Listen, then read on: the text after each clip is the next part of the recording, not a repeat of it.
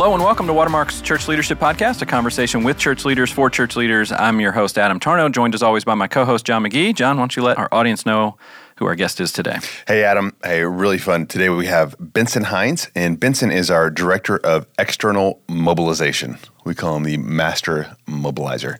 And our external focus ministry, if you're not familiar with it, uh, we, we may get into some of that today, but uh, the size and scope of it is just um, it's incredible. And it all happens outside of uh, our church, and it all happens with volunteers. And so, someone is in charge of um, helping volunteers understand why they should uh, volunteer, why they should serve, why they should lead in these ministries. And that person is Benson. And so, Benson spends a lot of time thinking about volunteer recruitment. And uh, that's what we're going to talk about today. So, Benson, thanks for being here. Um, Bud, why don't you talk about, or just kind of frame this whole idea of volunteer recruitment up for us, and we'll talk about some specifics. Yeah, absolutely. Well, um, I, have been doing this role on external focus for about five years now, but have a um, past of some college ministry stuff and even some chances to you know sit in churches all over the country just as a guest. And so I've been around a lot of attempts to get people to do something. And so in my role, external focus, you know, in a lot of churches, it's just what they call community outreach or missions. Uh, we're just trying to get people out of the pews into the community, and or in our case, the multicolored soft chairs and um, out there to serve, to be involved. And um, I, I, realized along the way, you know, uh, being in college ministry, you think a lot about just disciple making, kind of that classic one on one disciple making. You're sitting down with a guy. Um, my restaurant of choice has often been Taco Bell, but for discipleship, it's the proximity of the Mountain Dew that has always won me over. Wow. I just, let's keep moving. I just, I'm, um, my, Are you jaw. a part of the Illuminati? The Bell Illuminati? Oh yeah, I've seen those Which commercials. I guess I am. We're going so right. downhill. All what right. is that? Oh, is that the Mountain Dew? The uh, the blue Mountain Dew? No, what is that? Hey, if we told you, we'd have to kill you. Gosh. You either you either know about it or you don't. Anyway, hate, okay. So you disciple at Taco Bell. Does not know. Um, yeah. So discipling classic picture is you you know me sitting across from a guy trying to walk them through what it means to be a new believer, or if they've been a believer for a while, maybe you're talking about spiritual disciplines, whatever you're talking about.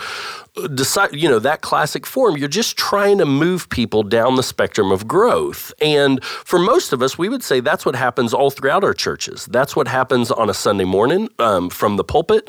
That that pastor or preacher is trying to move people down the growth continuum. That's discipleship. In a small group, that's discipleship. Doing a podcast to help church leaders, I mean, that's a form of discipleship. And so it was great when it dawned on me one day that anytime I'm recruiting volunteers, well, I'm really doing the same thing, that I am attempting, at least putting before people options that they can grow spiritually and that they can help, they can have a spiritual impact. And so if that's not discipleship, then we need a new definition of discipleship. And so realizing that, especially as someone who loved the act of disciple making in general, it really was a paradigm shift for me. And it really led to some new ways of thinking about recruiting. Um, yeah. That's really good. So, yeah, we tend to think about discipleship as learning. And I think what you're saying is part of discipleship is doing. And uh, you're, you're giving people an amazing opportunity to, to become a disciple by doing. And I think that's a really helpful um, just kind of contribution to the conversation here is that you're not getting people to fill a slot in your little program or your initiative. You're giving them a chance to be a disciple, and you, in effect, are being a disciple maker. So that's really good, uh, Benson. Let's talk about how you think about. So that's a broad category this is all about discipleship. Sure. Um, but give us some best practices and, and help us understand uh, what's in your head as you uh, as you mobilize this, this, army that you have uh, outside of Watermark. Because yeah, this is a problem that every church faces. Every church has got to have volunteers, and so every church leader, regardless of how high you are on the org chart, how long you've been on staff, you're dealing with this problem. How do you recruit volunteers? So you have a list of four great principles that I think will be incredibly helpful to us. So let's let's just go through these four principles. And so the first one you have is this idea of lift a finger to help the decision. So what, what do you mean by that? Yeah, I mean you know Jesus in Luke 11 and again in Matthew 23 um, gets all over the Pharisees, saying, "Hey, I mean you know among many other things he um, blasts them with. He says, you lay all these rules on people, but you don't lift a finger to help them. And I, you know, I've just realized like one of the ways that um, we can help as we recruit, or that sometimes we we don't help as we recruit, is just simply lifting that finger, just simply making that effort to actually help people make the decision. So often, you know, we're focused on the need, like like you talked about, Adam. Um, we've got a need in our children's ministry, or somebody needs to show up so this ministry can happen at all, or we need a leader for this ministry because that old leader stepped out, or we, you know, we really need donuts on Sunday morning. Whatever the need is, um, we're so focused on that that we forget like our job is to shepherd these people even into deciding whether that's a good spot for them. So everything from being really intentional about clarity in our recruiting, whether that's in an email newsletter, that's our social media blast, that's our announcements from the stage, um, that's our bulletin, whatever that means, being really clear, helping people with reasons where you are able to sprinkle those in, helping people to understand why they might choose this. Um, and then if you're able, um, if you're part of the decision making process, maybe even allowing them some investigation time, apprenticeship for that duty um, that you're asking them to sign up for a year for.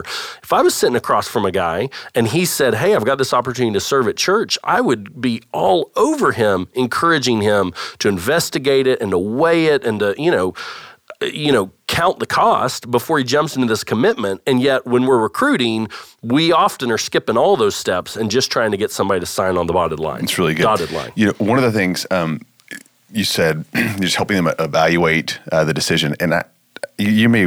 Uh, we're going to bring this up somewhere else, um, Benson, but you you can't overload people with commitments mm-hmm. um, that would keep them from uh, being involved with their family or their community or uh, their neighborhood, you know, their friends, those kind of things. And sometimes there's some people that will say yes to anything that you ask them to do, and you've got to be on the lookout uh, for that. And you can't take advantage of that. The best way to make a dis- disciple is to help them understand and evaluate, uh, you know, good, better, best, and uh, and help them help them be wise about the ways they use time. And it might not be to serve in your ministry, or there might be a gifting that that doesn't gonna it's not going to sync with what you're doing. So that, that would be one thing. And the, the other one, I really liked what you said about this whole idea of like a measured step. Um, you know, giving them.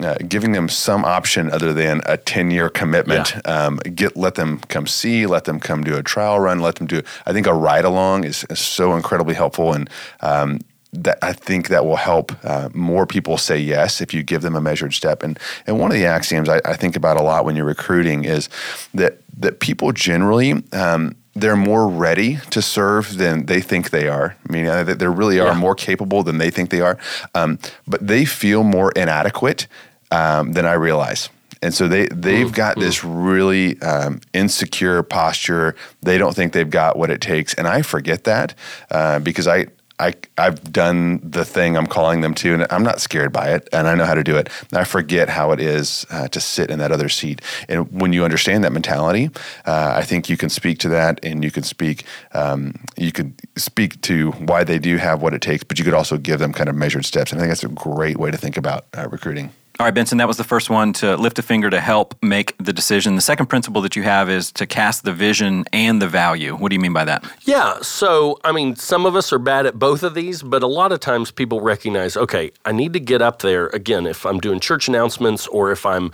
you know, sharing something in a in an email or, or whatever, a volunteer need, I need to cast the vision. Um, and you do. You need to do a lot more than just say this is our need. You may not be able to do that every time. You may have five seconds. I understand that. But over time, you should be sharing what is accomplished by people serving in this way. It's a much bigger deal to say, hey, we need people serving in our children's ministry because we're excited about discipling kids and we're just excited about setting them up for success as they go through our Sunday school and our youth group and college and, and all that. Or we're excited because, man, most people who come to Christ are going to come to Christ in these years. You're, you're really setting up the vision, what it means, what's at stake um, and even the value then for them too.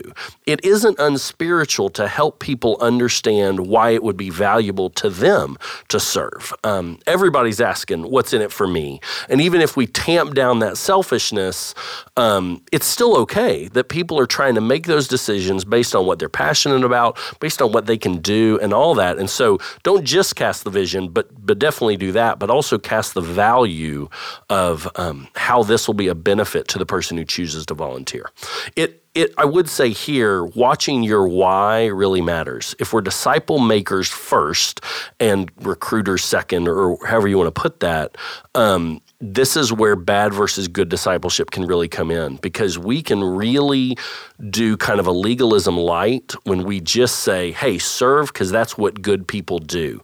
Uh, that's not a biblical motivation to serve. There's a lot better whys we can throw out there. And so we really got to watch the why we give people. So, Benson, I can imagine there's a leader out there driving around listening to this and they're thinking about their volunteer opportunities that they have with their church right now. And they're going, listen, we just have some chores that need to be done. Okay, so I don't know how to cast the vision for some of these these things that just Parking have cars, to yeah. happen. Sure. Yeah, Yeah, have to happen. cleaning So, stuff, yeah. what would you say to that person that is thinking that way right now and just going, "Listen, I'm not. I, I can't get up there and lie. This is not Yeah, a yeah. great volunteer opportunity. This is something that as a family we need to do." What What would you say to them? Uh, we'll talk a little bit later on focusing on the audience. Not lying is part of that. Like being willing to. Thanks uh, for clarifying that. That's that's really helpful. uh, being willing to say, but I mean, the truth is, we maybe we don't usually lie, but we can shade it to where even the worst opportunities sound great, and that's not what a great disciple maker does. He he's more willing to get up there and say, "Hey, these are just chores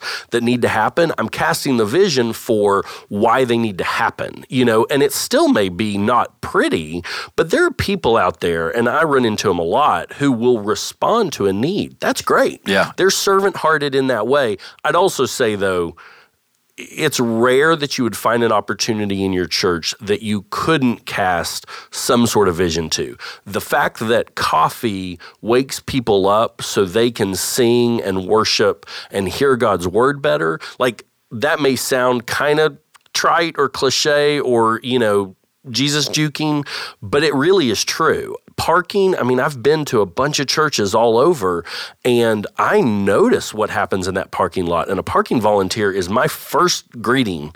And uh, and so again, you can actually come to realize that those things are more important, but then sometimes you just shoot it straight and people will appreciate you for it. I remember the first time sitting in a church, part of a church back in Atlanta, and the senior pastor got up and he he made that distinction between, hey, there are some things we have to do around here that it's just a burning building, and we just see people in there, we just got to go in there, we got to help, and and I love the way he didn't spin it to try to Yeah. make it sound like something that was better uh, than it really was, and in in that way he was he was casting vision, and my heart was drawn to that, going, okay, this is this is going to help. And I think there's so many people that are sitting out there that want to help.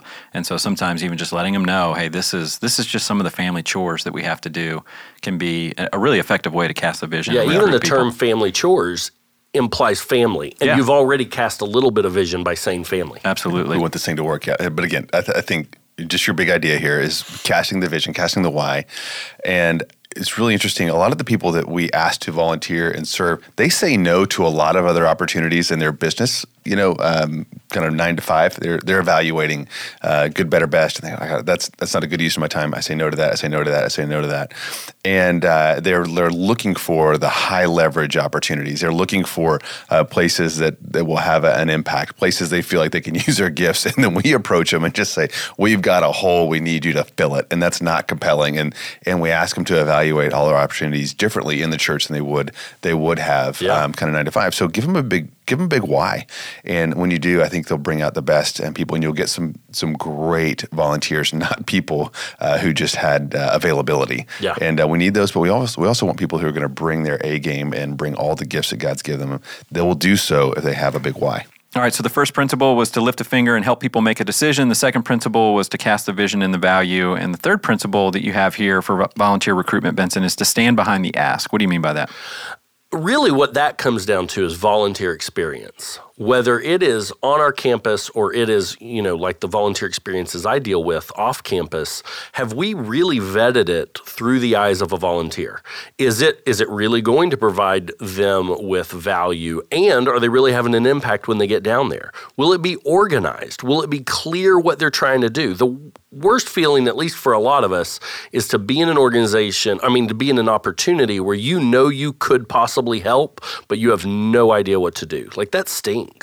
And even even caring about our disciples or our recruits enough to say, hey, is this a real fit for their own talents and their own passions and, and all that? So so in the end, it's caring about the volunteer experience. Can I stand behind what I'm asking people to do? Some people listening to this podcast will have a lot more control over that than others, but even the announcement guy can uh, try to influence um, how that happens in his church. That's great. Yeah. So you're, you're just saying, hey, this is a this is a great use of your time, and Yeah. I've done my homework, and I've I, I know for a fact this will uh, we're organized. We're going to use you. Your your gifts are going to be used. You know, we're not putting you in a parking lot in the corner w- right next to someone else where it doesn't matter if you're there or not. Yeah. You know, I feel solid about this. I would ask my brother. I would ask my mom to do this because I think they're they're going to enjoy it and they're going to use their gifts. And so I believe in this ask. Um, and uh, and I'll- I'm giving you an op- I'm giving you an opportunity uh, as much as I am an ask. That's Even if it's a chore, you're saying this is important to the operation. All right. So the fourth one that you have here, Benson, is to focus on the audience when you're making that that recruitment pitch. So why don't you talk about that a little bit? Yeah, so wherever that pitch happens to be happening, whether it's from the stage or it's a one on one conversation in the hallway or it's an email or a newsletter, thinking about who's actually hearing this and as best I can, putting myself in their shoes. Um, uh, not all of us have that ability innately. I don't know that I do, uh, but I've just been in enough situations that have allowed me to really think about what it's like for that person sitting in the audience. And I'm, I'm not perfect at it, but I try. I try to say, hey, how would this come off to the person sitting out there? Two ways to think about that are to tailor to the audience, to tailor your recruiting, and to target your recruiting. Um, and in both cases, it means you think about, hey, who is this announcement really for? If this announcement is most likely to be used or appreciated by a teenager, I'm going to speak a little differently. Not that I'm going to try to speak like a teenager, but I'm going to think about how they might receive it or how the mom with three kids who's staying at home might receive this announcement. Who's most likely to participate? That that'll make us better. All these really, all these tips are going to make us better at getting volunteers. They're not just being better guys and gals and not just saying, "Hey, we want a disciple here," but they really are going to get our numbers because we're going to think more. And so you tailor your recruiting to who you're talking to, but you also target your recruiting. And that's one of the biggest things I've found is if you have the opportunity to reach out specifically to people who have already let you know that they're sort of in that cohort or in that most likely to participate group, uh, often they'll take it as a privilege just to be asked, especially if you're in a big church. When I reach out and I say, hey, you told us at some point, sometime, that you were an engineer, and we have this engineering task out with one of our external ministry partners. I get I get a lot of emails back that say, "Hey, thank you for thinking of me." And I, I wasn't thinking of them particularly personally, but I got personal enough that it felt great to them. Yeah. It's good. That's really good. Yeah, you guys do a great job uh, of leveraging the data. So, those who aren't familiar, we've got a 4B form, uh, is what, what it's called Believe, Belong, Be Trained, Be Strong. And it's basically our spiritual growth assessment that we give everyone uh, in our church once a year. And there's a part of that they will put on it, on that form any gifts, any talents, any skills they have. And people love uh, to be asked um, to use those gifts, um, their specialized knowledge inside the church. And anytime I've sent one of those emails, I've, I've kind of called out some of that, uh, you know, the little market segment um, there. I always think I'm going to get a, why, why did you put this in my inbox? And generally, like I get back a lot. Oh, thank you so much for asking. Yeah. And uh, they, because they want to, they want to use. They've got a level of competency, and they would love to make a kingdom impact on that. But I, I do think that the broader category uh, there of just making the ask. Um, I'm always shocked at how someone will serve in the ministry. I'll ask them, you know, you want to serve in this ministry here? And they'll say yes. And I'll say, well, why haven't you been serving previously? It seems like such a natural fit. And they'll just say, well, no one ever asked me. Yeah. And uh, there is just power in looking someone in the eye, not not in a, not as a sales pitch, uh, but just going, hey, I would, I think you would add value uh, here. I think you would enjoy it. I think you'd be good at it. I think you help a lot of people. Would you serve in this capacity? Would you lead in this capacity? And um, always, I'm surprised people would say, "Oh yeah, absolutely." They wouldn't have said, "There's just a need out there nebulously," and uh, call you, but you ask them, and they'll they'll respond to that. A, a gen, what is the phrase? Like a general request to everyone is a, a specific request to no one. Yeah. And I think I've seen that. We've all seen that over and over again. You stand up there, you just go, hey, we need 15 volunteers, and you just put that out there, and you get nobody to respond to that because it's a general request to everyone. And so nobody feels specifically valued by that request. And Yep. so, yeah, when you reach out personally, one on one, which is not easy as a leader, but it is the cost of leadership. It's a lot of individual conversations with people. When you do that, it communicates value and people will respond to that personal Yeah, request. one, one of our phrases often is never say someone's no for them. Yeah. Uh, Yeah. A lot of times when you're making a list, if I'm going to talk to these people, you you tend to circle this guy. Go, he'll, he'll, he'll never say yes to that. Well, let him say no. Don't don't self-select him out uh, yourself. You give him the opportunity, and you'll be amazed at how oftentimes uh, people will say yes that you thought maybe they wouldn't. And um, so, never say someone's no for them. Um, yeah. Yeah, this focus on the audience one too is one of the places where we can mess ourselves up pretty easily. A lot of times we'll go into an announcement or a bulletin, you know, blurb or whatever, and we're just kind of running what we think is the communication playbook, but there if you're really putting yourselves in the shoes of the audience, you're going to realize some things um, that you might not if you just kind of go for it or think of yourself as, you know, oh, I, I know what I'm, I know what I'm doing, I know what I'm saying. Um, for instance, you know, there's, it, it's easy for people to think, oh, we need to be brief. Like brief is the key. And I would say, hey, sometimes it is, but clarity is the key. Like being real clear. And if that takes a few paragraphs or that takes a long email, that is better and more appreciated than just something being brief. And sometimes something being brief doesn't say much at all, and spending 30 seconds on it or a minute on it would have said quite a bit. Um, an example I brought up with Adam one time was um, just that I learned, hey, don't tell people to sign to fill out your communication card at the beginning of announcements because if they do then they're spending that whole time not listening to announcements. And so that's just one thing i've learned by sitting in the you know sitting in the shoes of the audience That's great. So these are these are great principles, Benson, that you have written down and shared with us. So lifting a finger to help people make the decision, casting the vision and the value, standing behind the ask, and focusing on the audience. So to wrap this up, you've got like this running list. I'm sure it's 20 or 30 things long. We're not going to ask for all of them, but let's let's just rapid fire. What are some of your your best tips for maximizing recruitment? Why don't we why don't we force you to go through your top three? Great. Uh, I'd say do the work for word of mouth. Um, that's one that everybody knows, but people aren't always willing to do the work of. Get word of mouth going in your church. Get word of mouth going from your current volunteers, especially. All right. So word of mouth. John, you've probably seen this in marriage ministry, leading foundation groups, leading and re-engaged, being a merge table leader. I think those are really fun volunteer uh, opportunities that people tell their friends about. And so you guys have uh, have seen a lot of success with that. yeah, that. well, you just want to make sure, right, that uh, if someone were to ask, they've got a friend serving in this ministry area, what would they would they hear? Uh, well, you need to do this or run for the hills, right? Yeah. And so we we've been real careful to keep this as recruiting. Um, that's kind of a little bit more into the retaining, but a big part of recruiting is creating a ministry environment that people want to come and serve in, and that everyone who's there already would say, "Oh, absolutely, you'd want uh, to serve here." So that's that's not so much about the pitch that that uh, Benson's been talking about, but that's an incredibly uh, you know important part of all this. Otherwise, you just gotta it becomes a, a pyramid scheme. You just got to keep bringing in you know new unsuspecting uh, people to the uh, uh, to the scheme. Uh, you're much much better off to create an environment that people will want to, and they'll actually recruit. The deal is if you create that, they will recruit for you. Yep. All right. So word of mouth. What's the next one, Benson? I'd say, uh, old saying, you will cultivate what you honor. So if you honor volunteers in your church, you are much more likely to get more volunteers. And so I, you know, some churches would do volunteer of the year kind of award stuff. It may be a banquet. It may be something a lot smaller. It may be just telling the testimonies of those who volunteer. But you will cultivate more of what you've chosen to honor. All right. What's the last one? Uh, it's something I call around here kingdom minded competition. Uh, you know, like we said, I work with a lot of external ministry partners that we're involved with, and I don't want them, if we're going to have a ministry fair, I don't want them to show up and just give information. But they may feel a little icky about the whole idea of, well, I'm going to come and bring big banners and I'm going to do all this stuff if they know or they think that other ministries aren't going to do the same.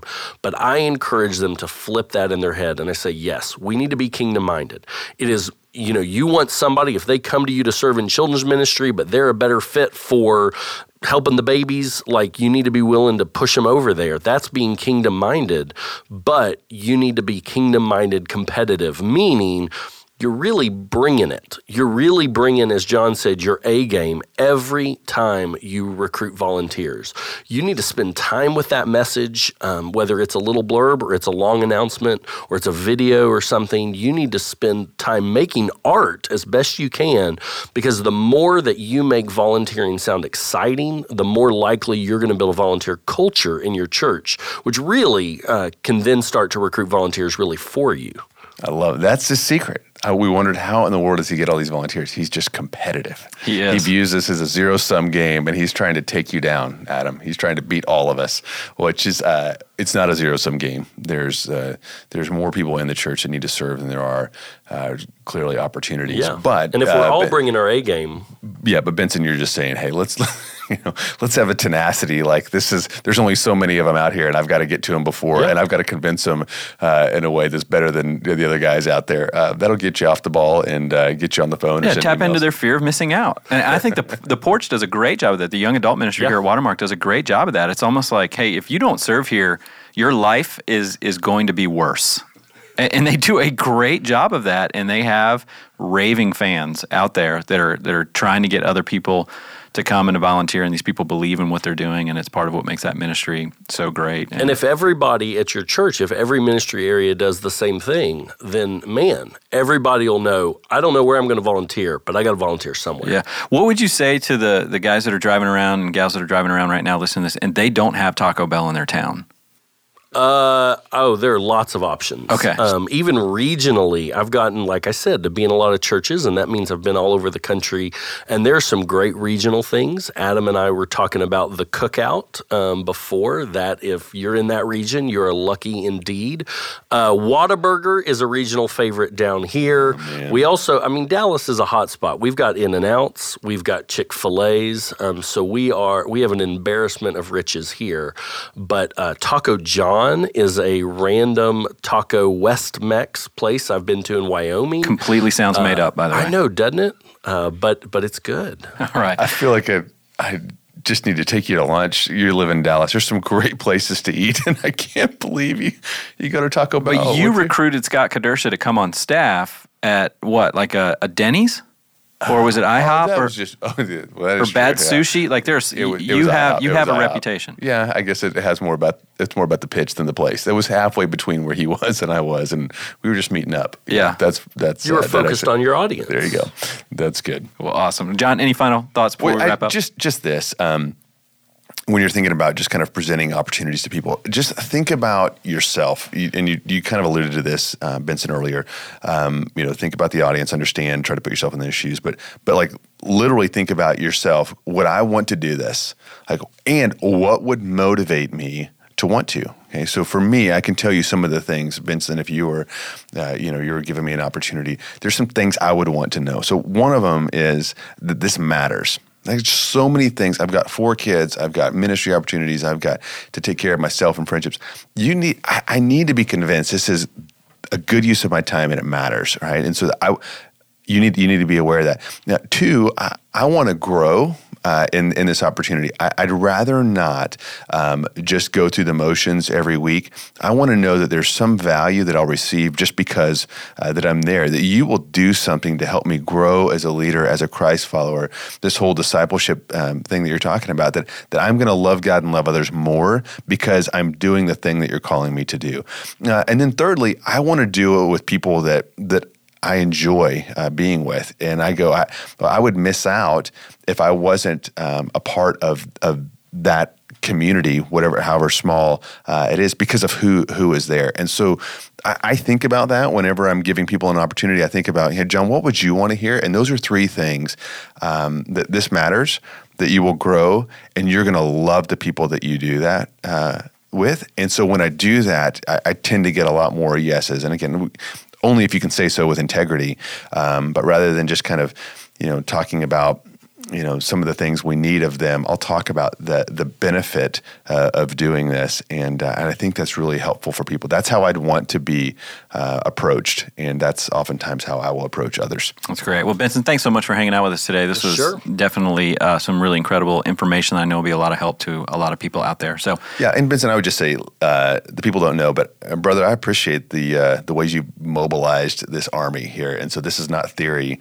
to you. We see you, you practice it um, every week, and you, there's a lot of people that are serving all over this metroplex uh, because of your leadership, and we hold you in high regard, brother. Thank you. Well, thank you. Well, if you have any questions or comments on today's episode, please feel free to contact us via email. We can be reached at clp at watermark.org. Thank you so much for listening, and we'll talk to you again next time.